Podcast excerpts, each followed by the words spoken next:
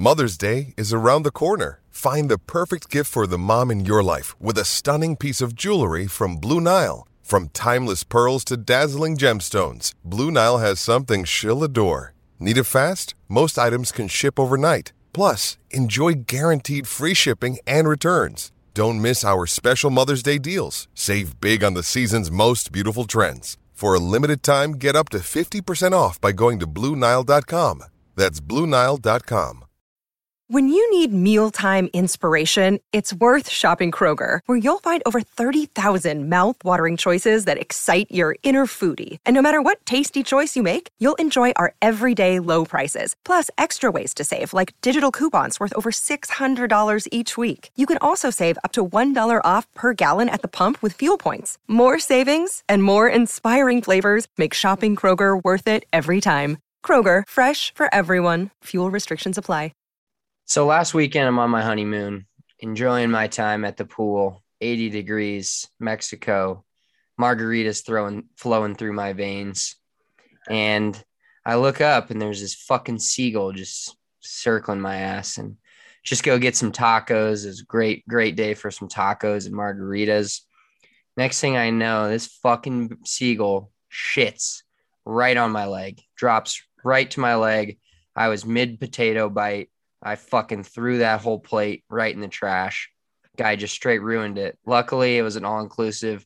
I went right back to the bar and ordered more tacos, not shitty ones this time. Let's tee it up. Hello, friends. Welcome to this tradition unlike any.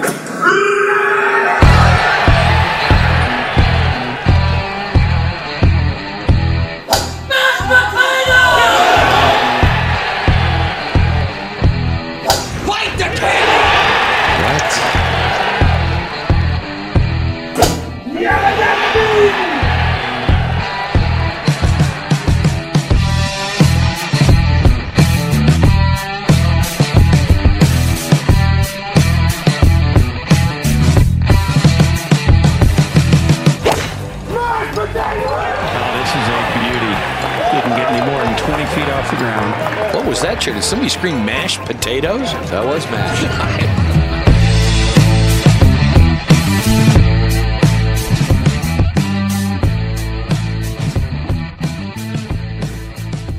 Did that actually happen? Yes, 100%. Shit right on my fucking ass, dude. It was disgusting.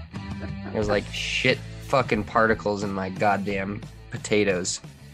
Oh, and in your potato, what what's a taco and a potato doing together? Well, like they just give you this whole smorgasbord. Okay. We cut this. Probably. Yeah, maybe. Nah, we'll fuck. figure it out. What's up, right. everybody? Welcome into this week's edition of Big Drive Energy. I am your host, Spencer Smith at Big Drive Spence. I'm back uh, from said honeymoon. It was a great time. Shout out to our buddy Ryan Koenigsberg for stepping in, doing a little big drive energy with Mitch. Um, left Mitch on an island while I was also semi on an island. So he, handled it pretty well. Um, handled it pretty well. I still posted the pod.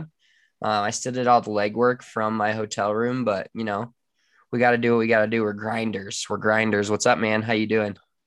I'm good, dude. I can only do so much. I can't carry the whole podcast, the conversation, and then post it and just do all of it. Like you're no you Nikola Jokic. You can't carry a whole team, right? Yeah, I'm more of a double double guy. I'm not a triple double kind of guy. I I can pad the stat sheet and rebounds and points, but uh, assists I'm pretty low on. I'm kind of more Joel Embiid, but I don't flop. So, anywho, uh, I'm doing good, man. I will say I do have a lot of respect for you kind of moderating this thing because I did struggle a little bit at a few points. I don't I, I don't know if you listened or not, but yeah. Oh, I I, I tuned in. Honey P. Yeah, and I kind of was like, uh, uh, like didn't know what to do with my fucking mouth. Uh, like I just a few times where I kind of stumbled a little bit, and so I do respect you doing that. I think I crushed the ad read.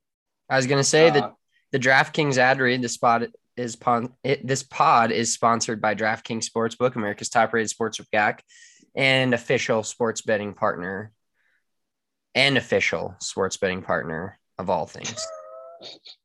Well, yeah, I, th- I felt like I did the read pretty well, but yeah, I, I do have some more respect for you. Uh, after I did it last week, I mean, there wasn't a whole lot of respect there to begin with, but there's a little bit more now. So I was gonna say fuck, that's all it took, but god damn, I've been working on this respect for 30 years almost. Fucking all it took was a goddamn ad read. I guess so. Well, how You're was your honeymoon? You're Let's- so fucking washed. I know that's all right. So are you. Uh, what what was the honeymoon like? How was it? Dude, it was incredible. So my first time ever going to an all-inclusive, uh, my first time going to Mexico, which uh, I know Wait, you let let everybody know already um, about all your food allergies. Um, yeah, so I'm pretty much uh, dairy and gluten free uh, when I'm in Colorado. Uh, when I'm eating from eating at home or eating at a restaurant, I uh, the pretty much the only gluten I really ever have is like I'll have beers every once in a while. Um, but I'm mostly just Seltzy guy, uh, Breckenridge Good Company, you know, Vodka soda. vodka soda guy, um, vodka soda, little crayon. That's our move right now. It's just I'm in that That is a move. but um basically so yeah i'm basically uh gluten and dairy free. And on this trip every time they asked if we had food allergies i just straight up said no. I didn't want to be a hassle and i wanted to enjoy. Uh, i definitely enjoyed a lot of food a lot of cheese. Um, the last night had some french onion soup with a whole fucking loaf of bread on top of it that dove into a cheese fucking cheese cave basically. And Have you had a bowel movement since your honeymoon?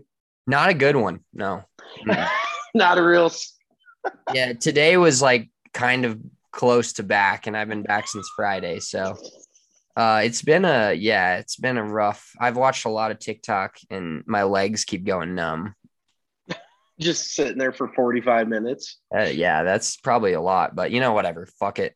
Um, but yeah, we I did not follow any dietary restrictions the entire time I was down there. I drank my body weight in margaritas, which my body weight increased by 10 by the time I left. Hundred Um, percent. all in all, great trip though. Like I said, all inclusive Mexico. What do you think of Mexico? Um, I thought it was all right. You know, it's always a little scary when you take like a taxi. You don't know where they're gonna take you. You know, hopefully it's just to your destination. Um, I know you have. I, I did Mexico a little bit differently than you. Why don't we? Uh, why don't we get into that real quick and let the people know kind of kind of what happened and and the footsteps that I decided not to follow in because I stayed out of uh, handcuffs the entire trip. Yeah, I mean, I've been to Cabo once, and I don't really plan on ever going back to Mexico because my experience was uh, a little bit shaky. We decided to leave the resort one night after some extracurriculars, plenty to drink, blah blah blah, and I, I was blacked out. Like there's no other way around it. I wasn't coherent. Um, I think I ended up trying to go pee in the middle of the street and I like kind of came to, I came out of my like brownout blackout when I realized that I was being arrested. I was my face is fucking pinned up against a cop car. My arms pinned behind my back. I was like, what the fuck's going on? Uh, my buddy had to toss the the guys a, a few dollars and they they let me go, but um, I'm pretty much scarred for life. And just for reference, I've never been arrested in America. Like I'd never been to jail. I'm, I'm a general law abiding citizen. Um, I don't know. It's probably my fault for thinking that Mexico is just like no rules, like a, a fucking free for all, which it kind of is. But It, yeah, pretty I- much is a free for all. I, I think I still took it a little too far. And then actually, so one of our our Spring Valley employees went down to spring break in Mexico and Cabo, and I said, "Hey, don't," because they know the story. I was like, "Hey, don't try pissing in the street." And one of our our employees, James, one of James's buddies, legitimately got put in handcuffs for the same thing and had to pay off the cops. So I was like, "If what's that Shakespeare quote?" those who don't learn history are damned to repeat it or something like that. I was like, I fucking told you guys and you didn't listen. Um, so yeah, that's that was my story. But and the food at my resort in Mexico was terrible. Like it was just tragically bad. And it wasn't a bad resort. It was the Rio Santa Fe. Like I think it was it was like three probably between three and four hundred bucks a night. So it wasn't cheap by any means. And uh the food was just dog shit. I was sick the whole. Basically, I think I was there for five days. In the last three days, me and my buddy, good buddy Logan, were both basically in the bathroom for the last three days. We were supposed to go on a fishing trip. We never made it on our fishing trip because I would have just thrown up the whole time.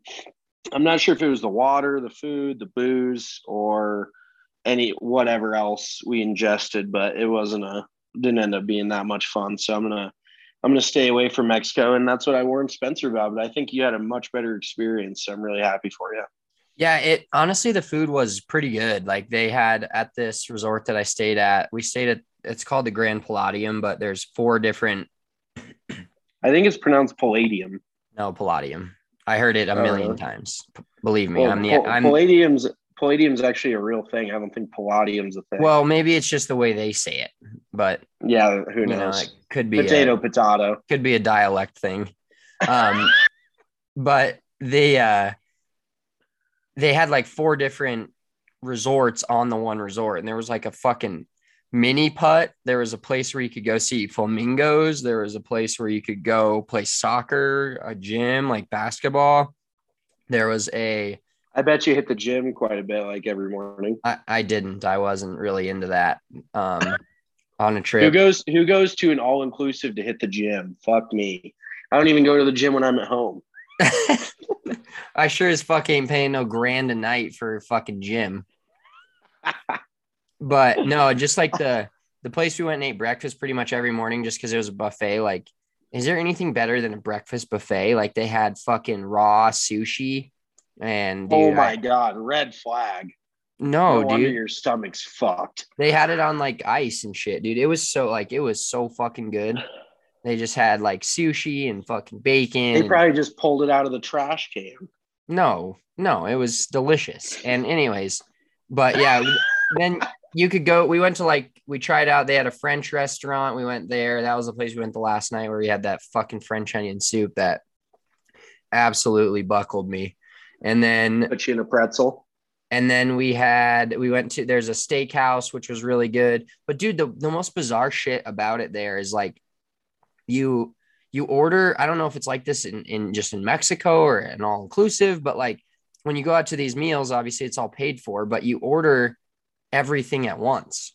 So like you order the appetizer, then you order the the meal, then you order the dessert, and you just like gotta spew it out all at once. And I think it's maybe because it, since it's an all inclusive, they're trying to like cycle people through and get as many people in as possible. Because like the greatest thing was even when it was like a restaurant, fuck, we were like sit down at like 6 p.m. We'd be eating by like 6 15 620 our full meal. You know, like we'd have appetizer in like 10 seconds, and then we'd be eating our full meal by like See, 15 I'm on. I'm on the other side of that coin. I honestly like sitting down and having like 45 minutes to an hour before I eat. Oh, I fucking hate that. Like have a couple of cocktails. I mean, you have been married for like a month now, so I'm sure the conversation's already getting old, but uh, have a conversation with the people you're at the table with. Like, I don't have a problem, but I also like to talk. You probably just sit there and s- stare at the fucking table and wait for your food to come. So, Well, no, dude. So this is actually like I generally when I by the time I go out to eat, I'm fucking hungry. So I don't want to sit there and fucking jibber jabber. If they're yeah, like, you just you just don't think ahead in general. So, like, you think about going out to eat when you're hungry. I think about like what time we should go. So then, like, I'm not in a fucking rush. I think that's where people make like the biggest mistake is waiting till they're stupid hungry to go out to eat. Because then, if you don't get your food quick, you're pissed. You know what I mean? yeah, that's why I think you just you just have to think ahead. That's why I think all time Mexican restaurants at, in in America are the best because they fucking sit your ass down. They got chips and salsa right there for you, and then the margarita comes within five minutes. That's ideal for me.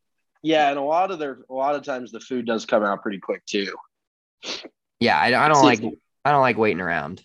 Yeah, I don't mind it really at all. Honestly, I like I like chilling.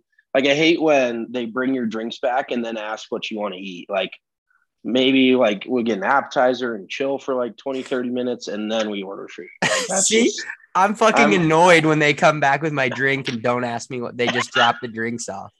You're just a fucking animal, dude. I'm You're like, dog. I came here to fucking eat, bro. I didn't come here for you, for you to walk away while I drink this margarita.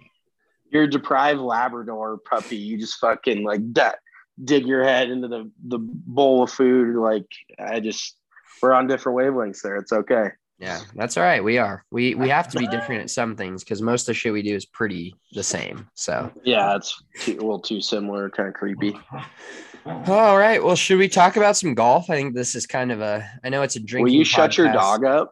dude? Uh, it's a drinking podcast with a golf. Pro- I mean, fucking. All right, you fucking handle it then, and I give me a second.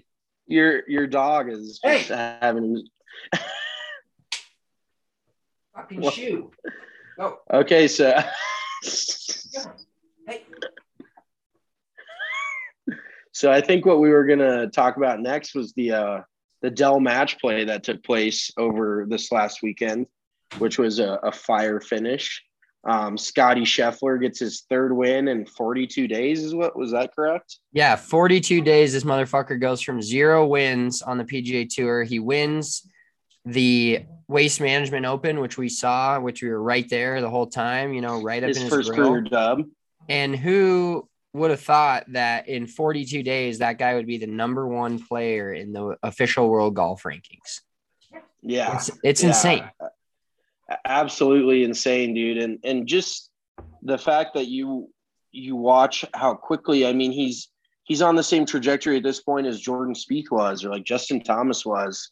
He how old is he, Spencer? You look at that up, 24, 25? Because- Well, so one- he's an he's another University of Texas product, so I could kind of see him following in Spieth's footsteps a little bit there. But what were you gonna say? I was gonna say the uh Scotty Scheffler, there was a picture, like PGA Tour posted a picture of him. Uh, and just like four, I want to say four years ago, five years ago, maybe, he was at the Valero Texas Open because that's kind of where he grew up as a fan with his girlfriend. And then it, it- Really? and then it's like the same picture. She's on the left, he's on the right. They're, you know, they got their arms around each other and whatever. And then they went to kind of like the same spot and took the same picture, yet he was holding the fucking trophy for the tournament. Yeah, that's pretty wild, dude. Like I just it, that's what golf is nowadays. It's all these dudes that are there's some kids in high school I know that'll be winning in 4 or 5 years on the PGA Tour. So it it just the younger they get, the better they get. They're I, I mean, clearly, I'm obviously not even close to that level of golfer that they were because those guys are. I mean, I'm 20. Oh, Jesus, I was about to say I'm 26. I'm 27 now. Um, so I'm not even that young anymore. Like I can't even use that card. I'm I'm I'm young relatively for like life speaking purposes, but not for golf. Because there's kids four or five years younger than me that are already contending out on the PGA Tour. Um, Joaquin Niemann, for example, I think he's 21 or 22. But anywho, yeah, what an impressive win. And he, the one of the craziest parts is he almost didn't make it into the round of 16. Yeah, I he had he have he had like a five hole playoff or a ten hole playoff. five hole playoff. Let's talk about this fucking nonsense for a second because I was pissed. Because I, of course, had Scotty Scheffler. You guys are fucking welcome for the winner that I gave out from Mexico. four fifty. God damn it! I, plus plus 350 to top four. And then he wins the fucker. So I technically have a winner, not counted on the units, but for the overall idea of the fact that I picked the winner, which as long as you just say Scotty Scheffler every tournament the last month, you're probably rolling in the dough. But I was pissed because so you guys talked about last week on the pod about like the format of this, how they go play pool play against three other players and then they get to the round of 16. Well, so I was watching this and I didn't know the exact way it shook out, but when I was watching it, you know, they gave the the records of each of the players and how about your guy Paul Casey, the nice 03 3 WDs. What a fucking dude, what the lame- fuck, man? I tweeted that out, but yeah, he he literally withdrew after one hole in the first match. How does that? What what is what's the logic there? Like, why even go? Why even why even let me throw that bet out there if you just know you're going to show up and fucking basically quit? I I think he gets a check because he technically didn't WD. Um, but I yeah, I think he still got paid probably fifty grand just to like talk about the ultimate um pulling the wool over the PGA Tour's eyes. You just show up, don't give a fuck, still get paid, and be, you just WD to the first hole. Like his wife, his wife needed a new fucking car, and he goes, "Hey, honey, let's go down to the fucking, let's go down to the the Dell. I'll I'll withdraw all three days. We can hang out, drink, and I'll t- collect a fifty thousand dollar check." I was gonna say, dude, he probably planned a vacation with his family down to Austin, and just was like, "Hey, I'll." Like they're all sitting in the hotel. He's like, "Hey guys, I'll be back in like an hour. I gotta go WD or, or I gotta go concede this shit real quick." I'm gonna go slap a bucket of range balls around and then concede the match. Then we, yeah, then we can go out to the pool later and maybe do some shopping. Like, what the fuck, man? That was that shit got me heated. Like, and I just Paul Casey, that kind of seemed like a course for him. But anywho, go ahead. Yeah. So um, I was pissed because I needed Scotty Scheffler obviously to get in around 16 to get to the the final four and win my bet. And I saw that he was two and one. Um, and he was two and one against in the same pool as Matthew Fitzpatrick, who was also two and one. But the reason Scotty was two and one and the reason Matthew Fitzpatrick lost it all was because Scotty had just throttled him on Friday. So I was like, oh, well, obviously, you know, I hadn't paid attention. I was just watching Scotty's match. He finished it real quick. I was like, well, he's two and one. And so is Matthew Fitzpatrick. So I was like, oh, Scotty's two and one with the head to head matchup. So he's obviously moving right on. And then all of a sudden, I'm like following the PGA Tour app and I see this fucking playoff nonsense pop up. And I'm like, what are we doing here? How does that make any sense? Does that make any sense? See, I think it makes sense to me. I don't know why it doesn't make sense. I guess, yeah, I guess tiebreakers. Yeah, like but, he beat it, him. Like if, if they were both two and one and had tied each other, or two zero oh and one and had tied each other, that would make make sense. But but like, wouldn't there be a potential scenario where there could be three of them? Two uh, all at two zero oh and one. Yeah. All, no, all, they like, could all they could all be one. No, because there's three. Well, because there's four. There's four players that each play three matches. Yeah, so they could they could all be one one and one theoretically, and then it would be that's, a four way four way play. Yeah. See, that's what I'm saying. See, you you can't go tie goes to the runner there, or fucking you know, uh, tie goes to the runner. Sorry, this fucking rainstorm just came in out of nowhere. I'm getting pounded in my house. Um, but is that outside I, or inside? You're getting pounded there. Uh, outside. I'm looking at it from the window, but thank you, Chief.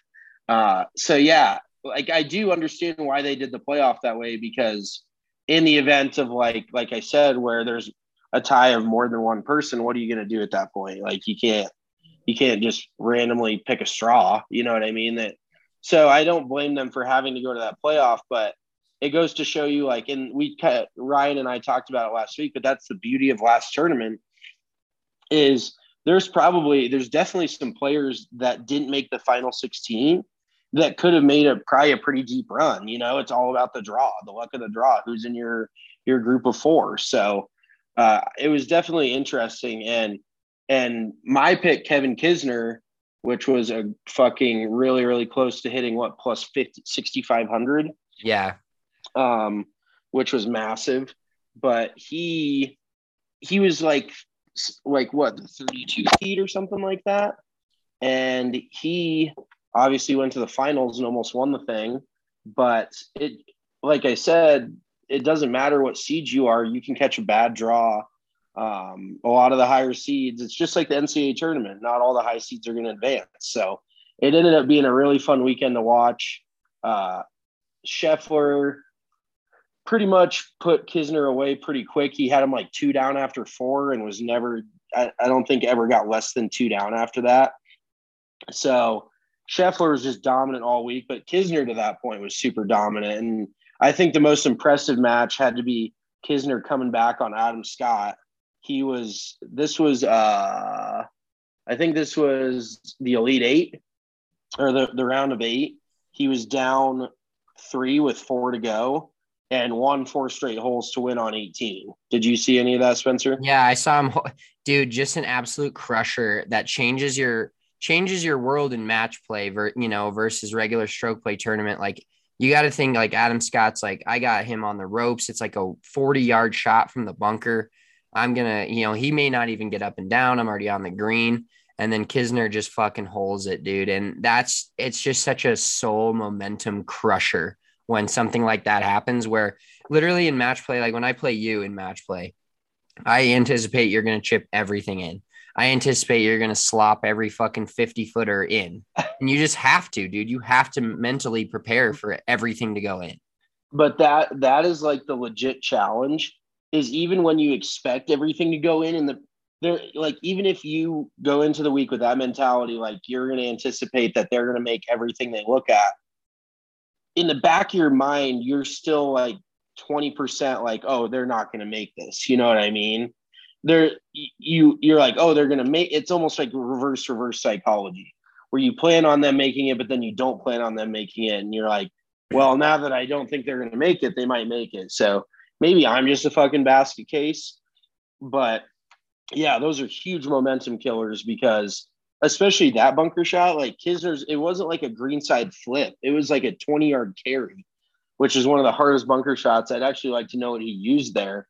But then, uh, and that was on 15, I want to say, to win that hole. Like he needed that. And then he ended up winning it, winning the final four holes to beat out Adam Scott and obviously made a run at the finals. Um, so, and the cool thing was too, like I really like Kisner, and I've talked about this before, but he's one of my favorite guys to watch because I can relate most to his game um, out of a lot of guys on tour. So he's just not a very long hitter, but he's very methodical. He's got great control over his ball. He puts it really well.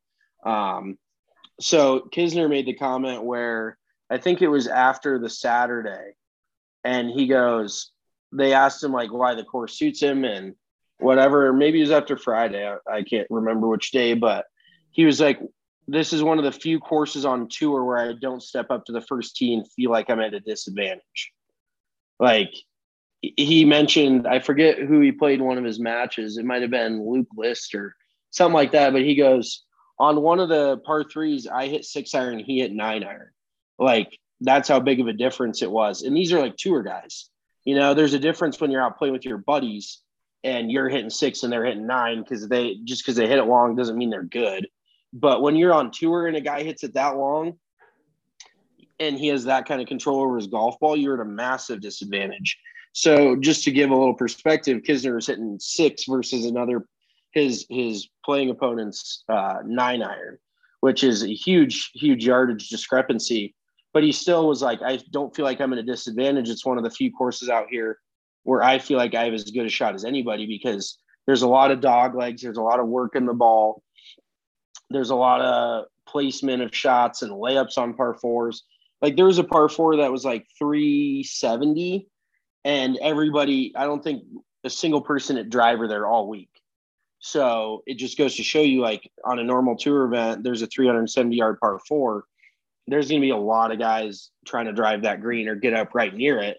I don't know if there's a single driver hit on that hole this week. So there's there's some really like it's not that long of a course. So it's it's not it, it's not short and it's not long. I think it's set between 72 and 73. But there's it, it takes the the driving distance capability out of it, if that makes sense, which I I for one really enjoy.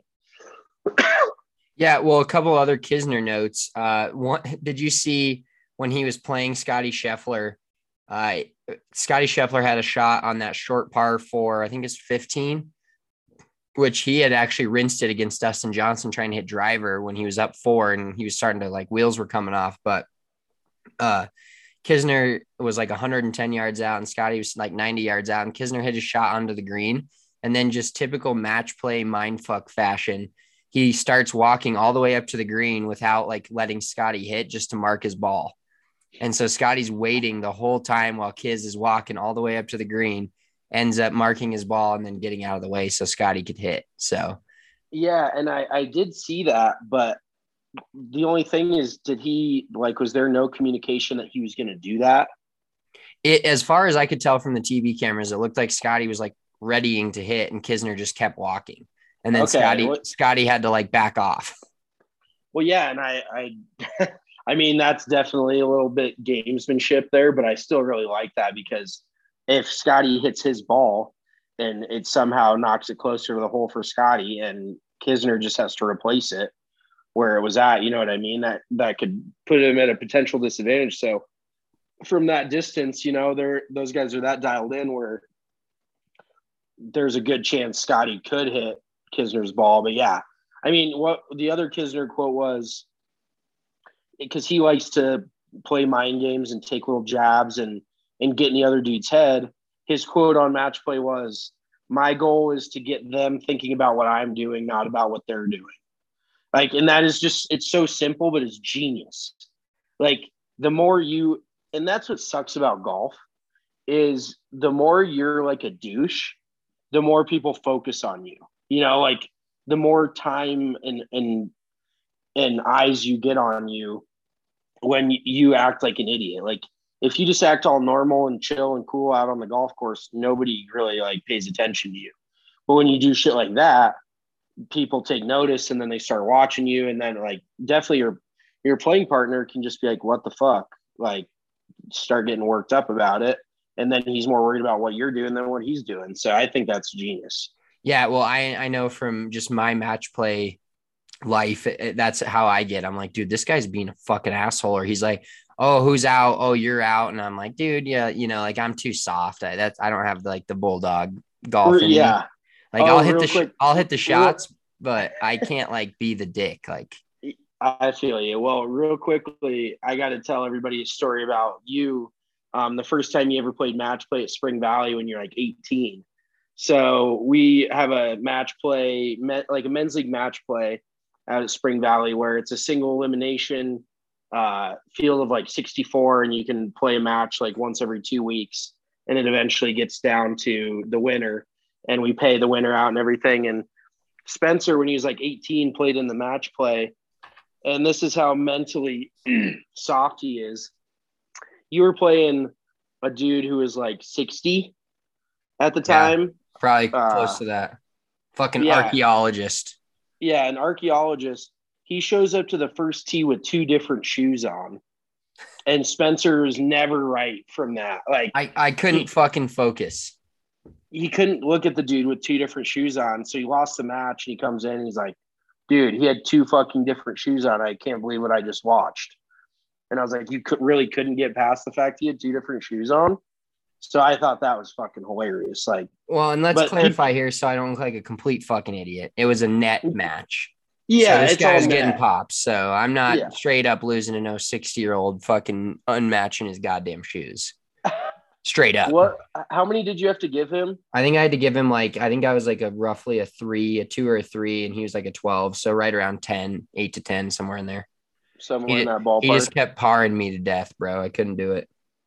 Well, yeah, I just thought that was hilarious because I I'll, I'll remember that till the day I die. But anywho, uh, big congrats to Scotty Scheffler. Kisner was awesome. The whole week was awesome.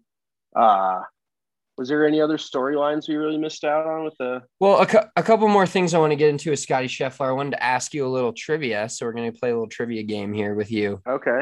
All right. So now, as I mentioned at the beginning of the pod, Scotty Scheffler is the official number one golfer in the world, and I'm looking at a a graphic of every male number one world golfer since 1986. I'm not going to ask you to name all of them, but the last I'm going to go to the last two lines. So the last 10 guys.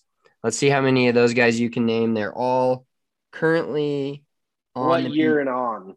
They're uh, so this isn't it doesn't say in order, it just has from 1986 has like Bernhard Langer, Seve, Norman, Faldo, et cetera, et cetera. But these last the last 10 guys, even 11, 12, 13, most of these guys are still on tour up to like 15.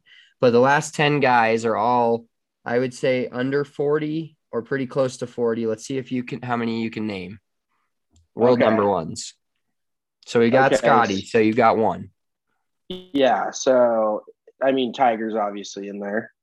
Well, he's technically I don't know how this is he, he's not in the last 10. But yeah, he's okay. So you're saying literally just the last ten to be I, world number one? Yes, I don't know exactly how this is rated, but because t- I think it's maybe when they started becoming world number one. Um, okay. I, I don't know. I don't know how it is in order by name or what, but the, it looks like the last ten guys are in order. So. Okay, so Dustin Johnson's in there. Yep. Uh, J- Jordan Spieth's in there. yep. Um, is Justin Thomas in there? No. No. Yes, he is. No, yep, he is. So we got Jordan, Okay. Justin, Don, Dustin, Justin. Uh, who well, who became who was world number one for all this time until Se- Scheffler. Oh, Jon Rahm. Yep. So you've got Um, Rahm, Scheffler, Johnson, Jordan, Justin. So we've got five more. Uh, Adam Scott. Yep, he's in there. Okay. Uh, Luke Donald. He's the one and the eleventh, so he's right up Okay. that out of the Okay. top. Yep. Um, fuck, I'm just too good for this list. no, uh, dude, yeah, I, I'm kind of like having a bit of a brain fart now. Uh, that's kind of the extent of. That's as, that's all I got. What? Give me give me like a hint. Okay. Uh, this guy, the two of your or three of your last, only one of your last four is from America. Okay, so there's three non-Americans. Yep. Oh shit. This guy has won everything but a Masters. Oh, oh, Rory. Good Okay. God. Rory. Yep.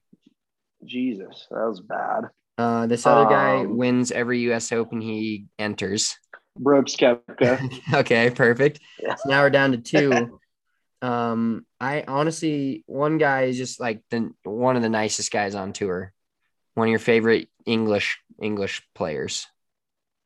okay. Oh, Henrik Stenson. No, maybe he's not English. He he won a.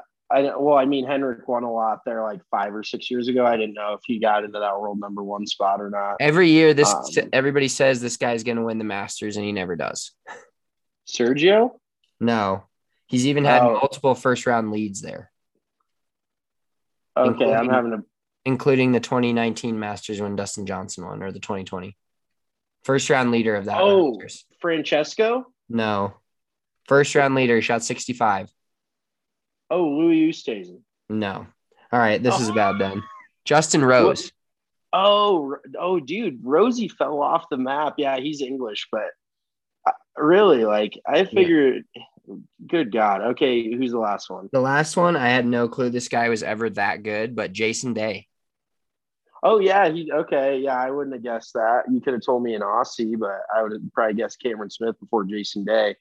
Like Jason Day has just fallen off. He, I mean, he's always had the chronic back issues and shit, but he's just gotten to the point where he's fallen off, kind of the face of the earth a little bit. He was kind of a little bit of a flash in the pan, so um, needs to fix that backswing if he wants. To, I think he actually finally has fixed his backswing and he's not retaining that that trail knee flex so he's not putting as much pressure on his lower back anymore but uh, yeah I, I could see him popping again here soon but he's just one of those dudes where it's like feast or famine he gets stupid hot he can get to number one in the world or he's he's slumming it not even not even near the top 50 you know what i mean there's no in between for him Yeah, exactly. But yeah, it's just kind of interesting to see like and everybody, I guess there was kind of a stink of people that were like, "Oh, how could he become the world number 1 that quick and this and that." And you know, I I don't know. I winning 3 times in 5 events just seems pretty,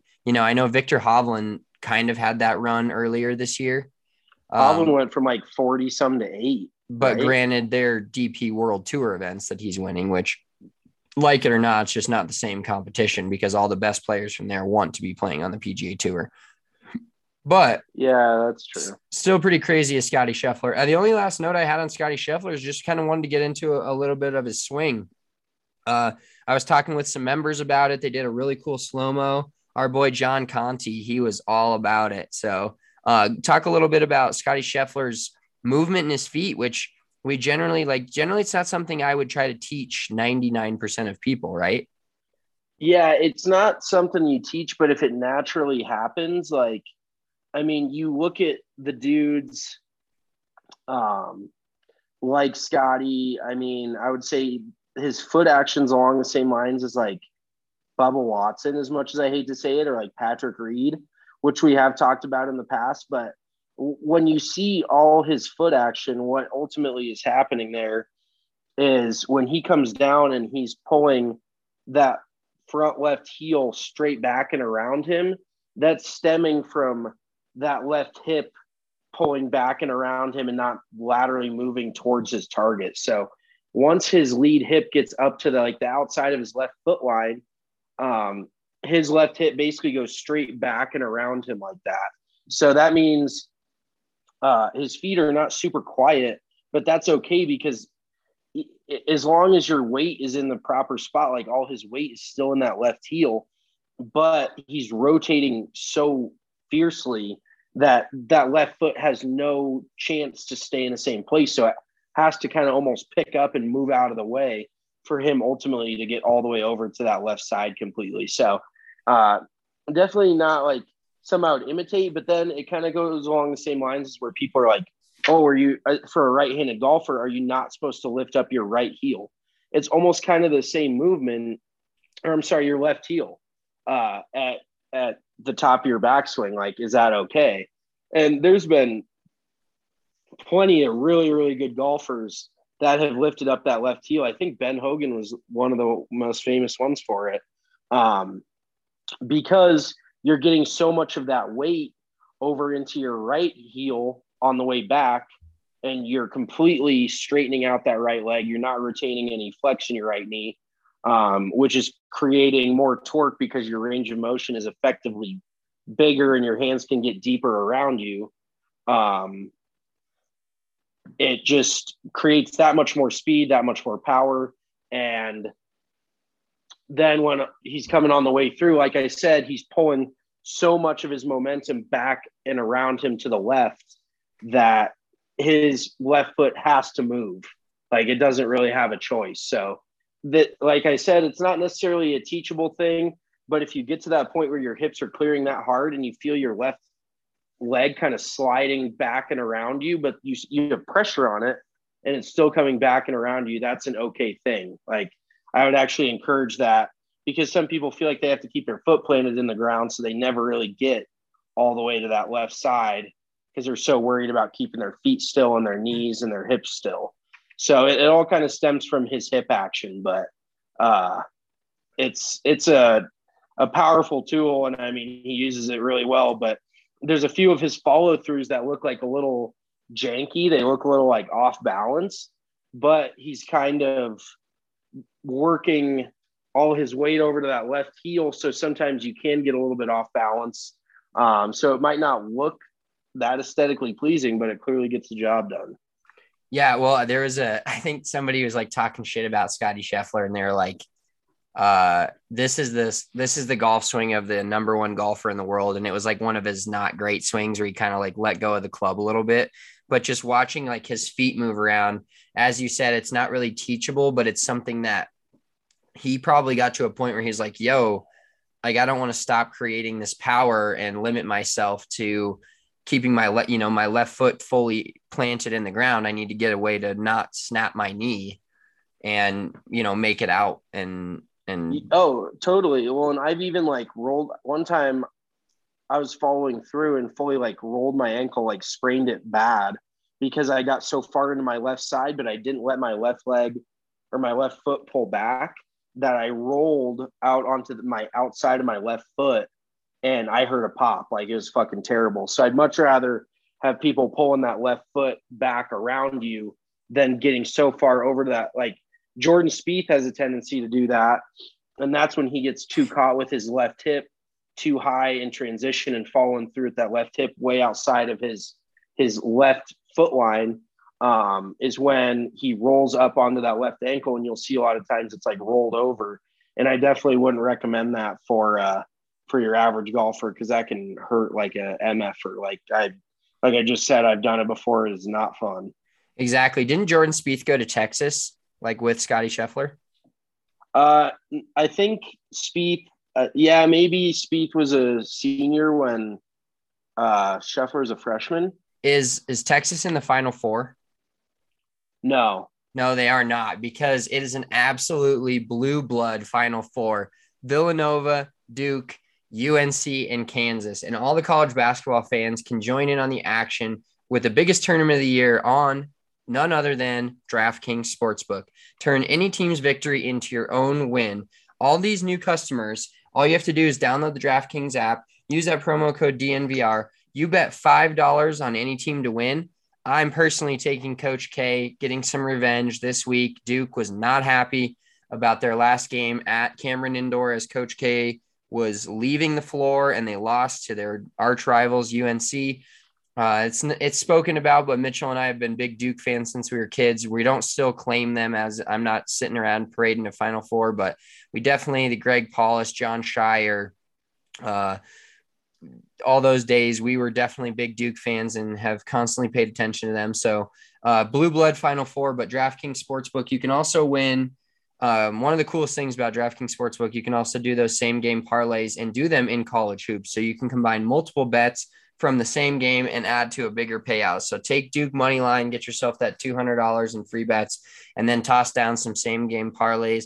I'm predicting personally a Duke Villanova final with Duke hoisting the trophy in Coach K's last season. It's going to be absolutely unsufferable, uh, insufferable for anyone watching uh, the four, the big four letter after Duke wins the national title. But Kansas looks really good. I'm just picking Villanova to be different, but DraftKings is safe, secure, and reliable. You can deposit and withdraw cash whenever you want. Put it on your credit card, do whatever you want to do with those winnings. So download the DraftKings Sportsbook app now. Use that promo code DNVR and bet $5 on any college hoops team to win and get $200 in free bets if they do. If they win, you win this week at DraftKings Sportsbook with that promo code DNVR.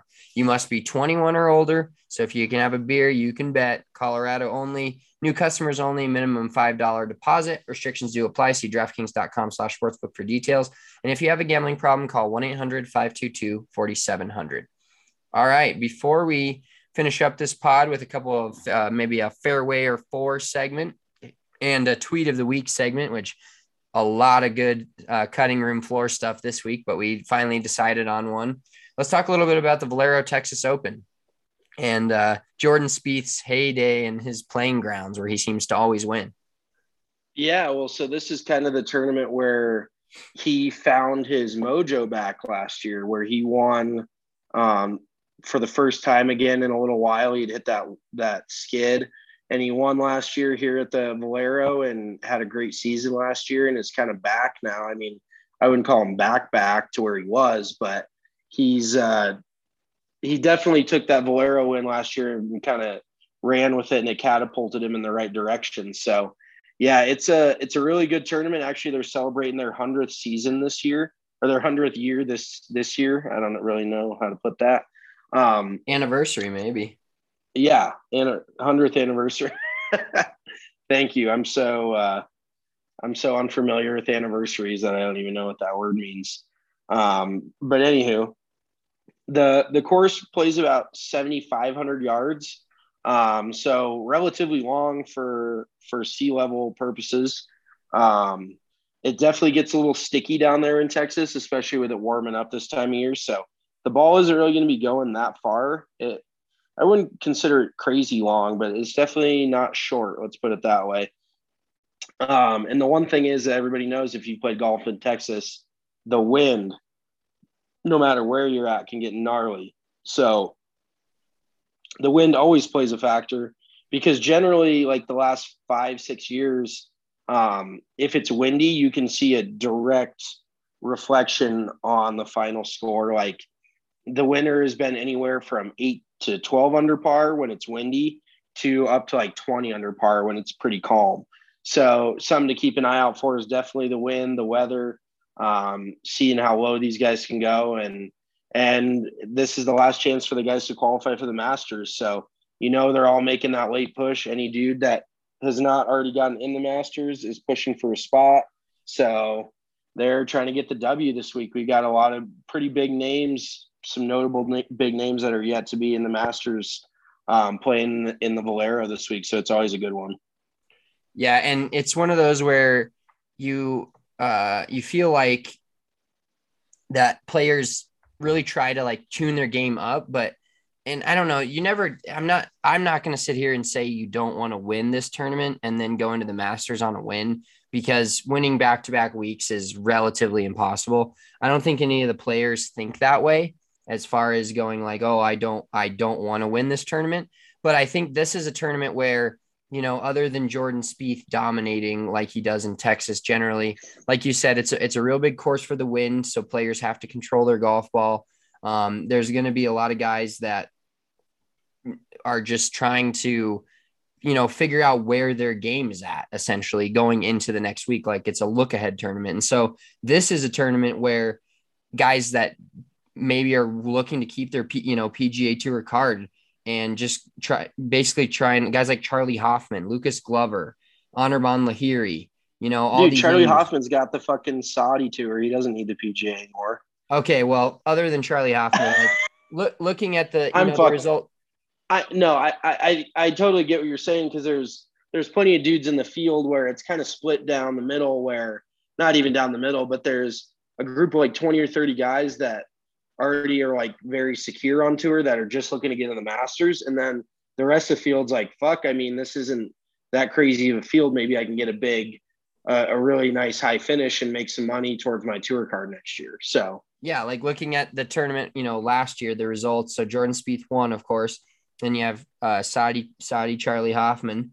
And then you've got guys like Matt Wallace, Lucas Glover, Anirban Lahiri, Chris Kirk, Brandt Snedeker, Patton Kizzire, Sebastian Munoz, you know, guys like that, that uh, now they're, you know, they're all semi, not big names, but they're, they're players that are not guaranteed to play on tour every single year, back to back years. So this is one of those tournaments where they're like, hey, maybe a weaker field. Uh, maybe I feel like I can go to Texas and, and win and I have the game for it. So it's it's an interesting tournament, especially looking at the betting angle for us and trying to pick matchups or trying to pick who we think is going to win. Because if you know, it, and I think we've talked about it last year when we previewed the Masters. Whoever wins this tournament, like Rory's the the all in all favorite to win this tournament, which I I understand. Like betting Rory, I understand that he's probably one of the best play. He's definitely one of the best players in the field, if not the best. Is he playing the best golf right now? And eh, he kind of has plateaued a little bit since his little run late last year. But me personally, I'm not touching a golfer with a field that big at plus 750. I'm just not doing it. Yeah, I think just the fact, and that's the tough thing about handicapping golf is when you have a guy like Rory that's in the field at at a somewhat limited field event like that, everybody if he's not that low of odds, everybody's going to be betting on him. And obviously, Vegas's goal is to get the money even between everybody. So when you have a, a huge name like Rory in the field, that um, I would say he's playing better golf than like guys like Jordan Spieth and a few of the other guys at the top of the board. Um, you know he's going to get so heavily bet, so that's why the odds I think are where they sit. But I totally agree because why would you why would you ever bet on somebody and watch? We're gonna say this shit. He's gonna go win this week. Like that would just be our fucking luck. But it's so rare that you see a guy with that that small of odds actually go win. Like it, it it's not worth the odds wise to bet on golf and to bet on the clear cut favorites every week because you're not gonna end up making that much money. Maybe we can do like a a dive on what every dude's odds has been to win so far this year because that would be pretty interesting because honestly like golf is not a huge favorites will win more times than not but like percentage wise it's not a guarantee you know what i mean? There's there's no guarantee that you you there could be a dude plus 300 to win and he could still not win. So yeah it's a very very interesting thing and obviously you and i have we had a decent week last week, but we've taken it in the fucking shorts so far, uh, gambling this season, and it's just so unpredictable because you have guys that you think are going to do well that don't, and then we have guys that top who we bet are going to top ten and they win, like Scheffler this last week, and we've done that before this year. So yeah, I, I, think, think we've that, done that.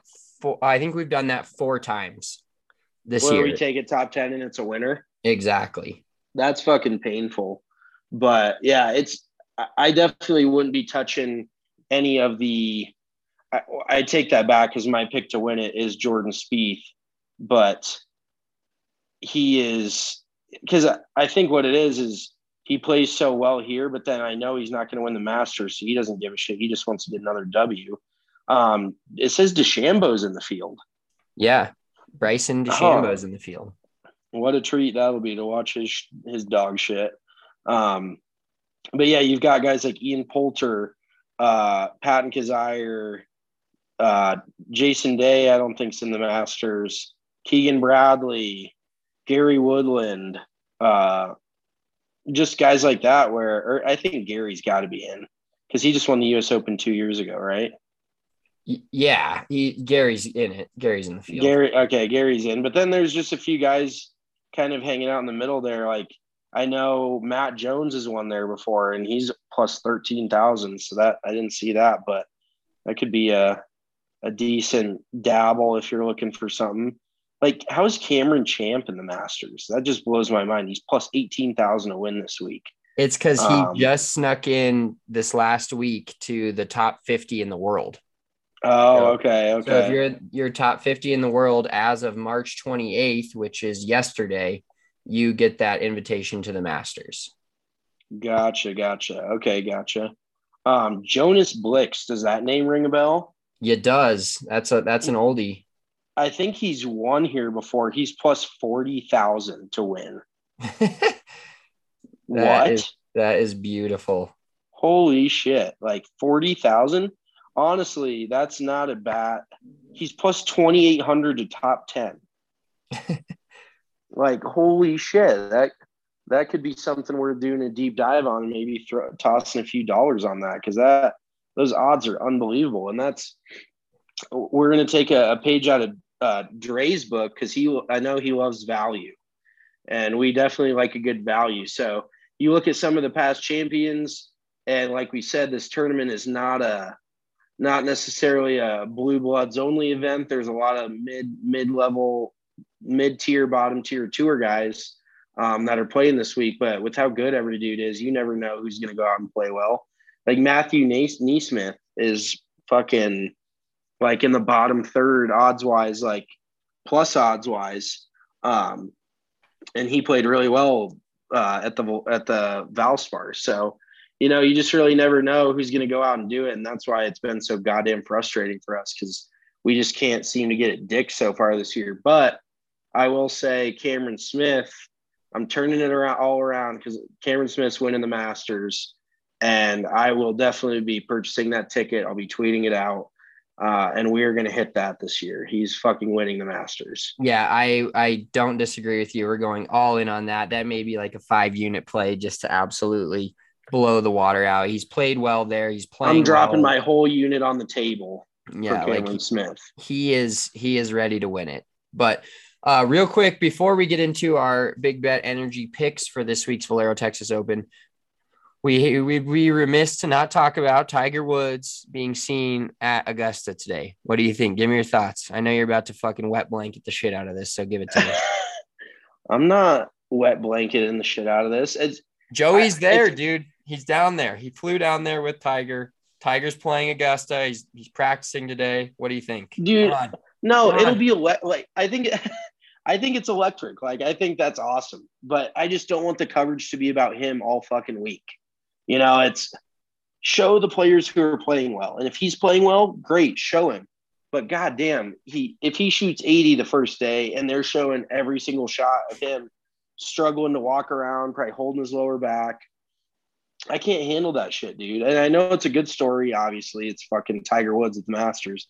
But like seriously, I I love the hype and uh, it's actually funny because people are actually betting on him to win and we can save these receipts if he does somehow miraculously win, but I would be willing to risk like like a big cat type of like left pinky bet. If Tiger Woods, I don't really know. Okay, I'll go with this. If Tiger Woods wins the Masters, I'll shave my head.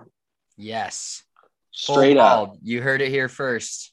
Big drive. You can even give me a cul-de-sac. You can shave the top and leave the sides. Oh, I can go full like rookie NFL haircut on you. I can do whatever yeah, I want. just do what you can. You can give me a haircut however you want to give me a haircut. If Tiger Woods wins the Masters, Oh my god, I want this more than I wanted it already. well, our friend uh, Justin Strnad, Denver Broncos linebacker, he tweeted out come on at Masters, let Tiger use a cart. What would you think about that scenario? Oh, it'd be even more of a spectacle. Fuck. Like If he wins the Masters with a fucking cart, I think that would be even better. that. Yeah, I mean that would be pretty dope, honestly. But he rolls up to the fucking dude. 18th green in a cart and fucking parks it on the side. No handicap sticker, no nothing. he like rolls. in. He he he pulls up like one wheel on the fringe, one on the edge of the green, like zero fucks, just driving it all, wherever he wants. Like parks it in a fucking bunker, driving up on the tee boxes and shit. oh my I mean, God. The only thing, Amazing. dude, he, like Casey Martin was the last guy to get a cart at the U.S. Open, which was actually Tiger's teammate at Stanford. Um, well, history lesson for those of you who don't know, but he played in the U.S. Open at Olympic Field or Olympic Club. Uh, well, it was the year Webb Simpson won it, so like 2012, 2013, somewhere in that ballpark. And they let him use a cart because basically he has like half use of his left leg. Like I think he had like I think he has like mus like multiple sclerosis or something. Like he has like a legitimate physical issue. Tiger's all drugged up, runs his car off the road. That's not a reason to get a fucking golf cart. I'm sorry, but you don't crash. If I could do that, I'd crash my car tomorrow and then go try to play in everything in a golf cart. Oh, dude, you know, people do that all the time at our golf course. We made a TikTok about it. They want a cart because their fucking their their heel hurts because they yeah, they want a handicap hard- flag. They step too hard on one on one of their steps at home. Yeah, I, I just, I mean, it would be absolutely hilarious to see Tiger rolling around in a cart up and down those fairways. Um, I wonder if the caddy would hop on too, or they'd make him hoof it. Because imagine like the easiest paycheck you ever made. That's like me for caddying out a car at a golf club. What I just fucking get get a little drunk and hop on the back of that golf cart.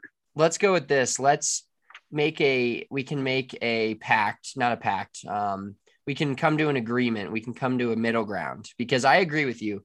I, I'm all for the Tiger coverage, but not when he's eight over. Um, you know, so let's let's go to a middle ground. Let's go. Tiger plays. He misses the cut, but he's like one off of missing the cut. So he's one or two over for two days. He does play. The, the real golfers that are balling out get all the love on the weekend, but he gets Thursday, Friday. What about that? Is that a, is that an agreement? Is that a, is that an okay thing? Yeah, I wouldn't hate that for sure. Um, that would probably be like the best scenario because I just, if he makes the cut and he's 12 shots off the lead, he's still going to take up 70% of the weekend coverage, which Well, I, dude, that's what happened in the the last Masters he played in. Remember that? Like he was, I, I want to say like he was just shitting himself on Sunday, and then he he was he became the first ever player to birdie the last five holes. He made like the ten or whatever on twelve. On yeah, he, three. he made like, I think he made like an eight or a 10 there. And then he, yeah, he birdied the last five. when became the first ever player to do that. So he's still electric, but I don't want that coverage on a Sunday when we're trying to watch the leaders. Exactly. That's all I'm getting at is I don't have a problem with him playing in anything. He's the goat or kind of the goat, but um, shout out Jack Nicklaus. Uh, Oh God. He's obviously one of the best of all time. I don't have a problem with him playing in it. He's still fun to watch, but just give everybody the equal coverage. Like The quality. the, we stand for yeah, equality. I'm I'm all about equality, and that's that's all I want is I want to. When Cameron Smith's leading, coming down the stretch on Sunday, I want to see Tiger Woods fucking three over par, limping his way into the clubhouse. That's all I'm saying. Love it. That's all I'm saying. That's that's what the fuck I'm saying. All right, let's let's get down to uh, real quick our big bet energy picks for the Valero Texas Open. I'll just run through both of our picks really quick. Um, so we're we're going back to our players card. So we're gonna start doing this more often. I think uh, we're gonna go because we only had so limited options for the um, Dell match play. We're gonna switch it up a little bit. So this week we're each picking a winner. My winner this week, I'm going to ride the same guy I rode last week. He made it into the final 16, but then lost. Uh, he made it in the final eight even actually, and lost before the final four. Abraham Ancer at plus 2200. Mitchell's winner. You're looking at Jordan Spieth, as he said, plus 1400. All right, on to my uh, the top 10 pick for this week. We got Kevin Streelman at plus 600. We've got a top 20 pick, Matthew NeSmith at plus 350. We've got a matchup for you. So we got Keegan Bradley over Si Woo Kim, even odds, plus 100. And then we've got our long shot. Mitchell loves this guy, loves to bet on him every week. Ian Poulter at plus 6,000. So make sure you lock those in. I don't know if he's in the Masters, but he's looking to get in there. And what a week it would be for him to win the Valero and then head on down to Augusta, Georgia. That's what I'm saying. That's what I'm saying.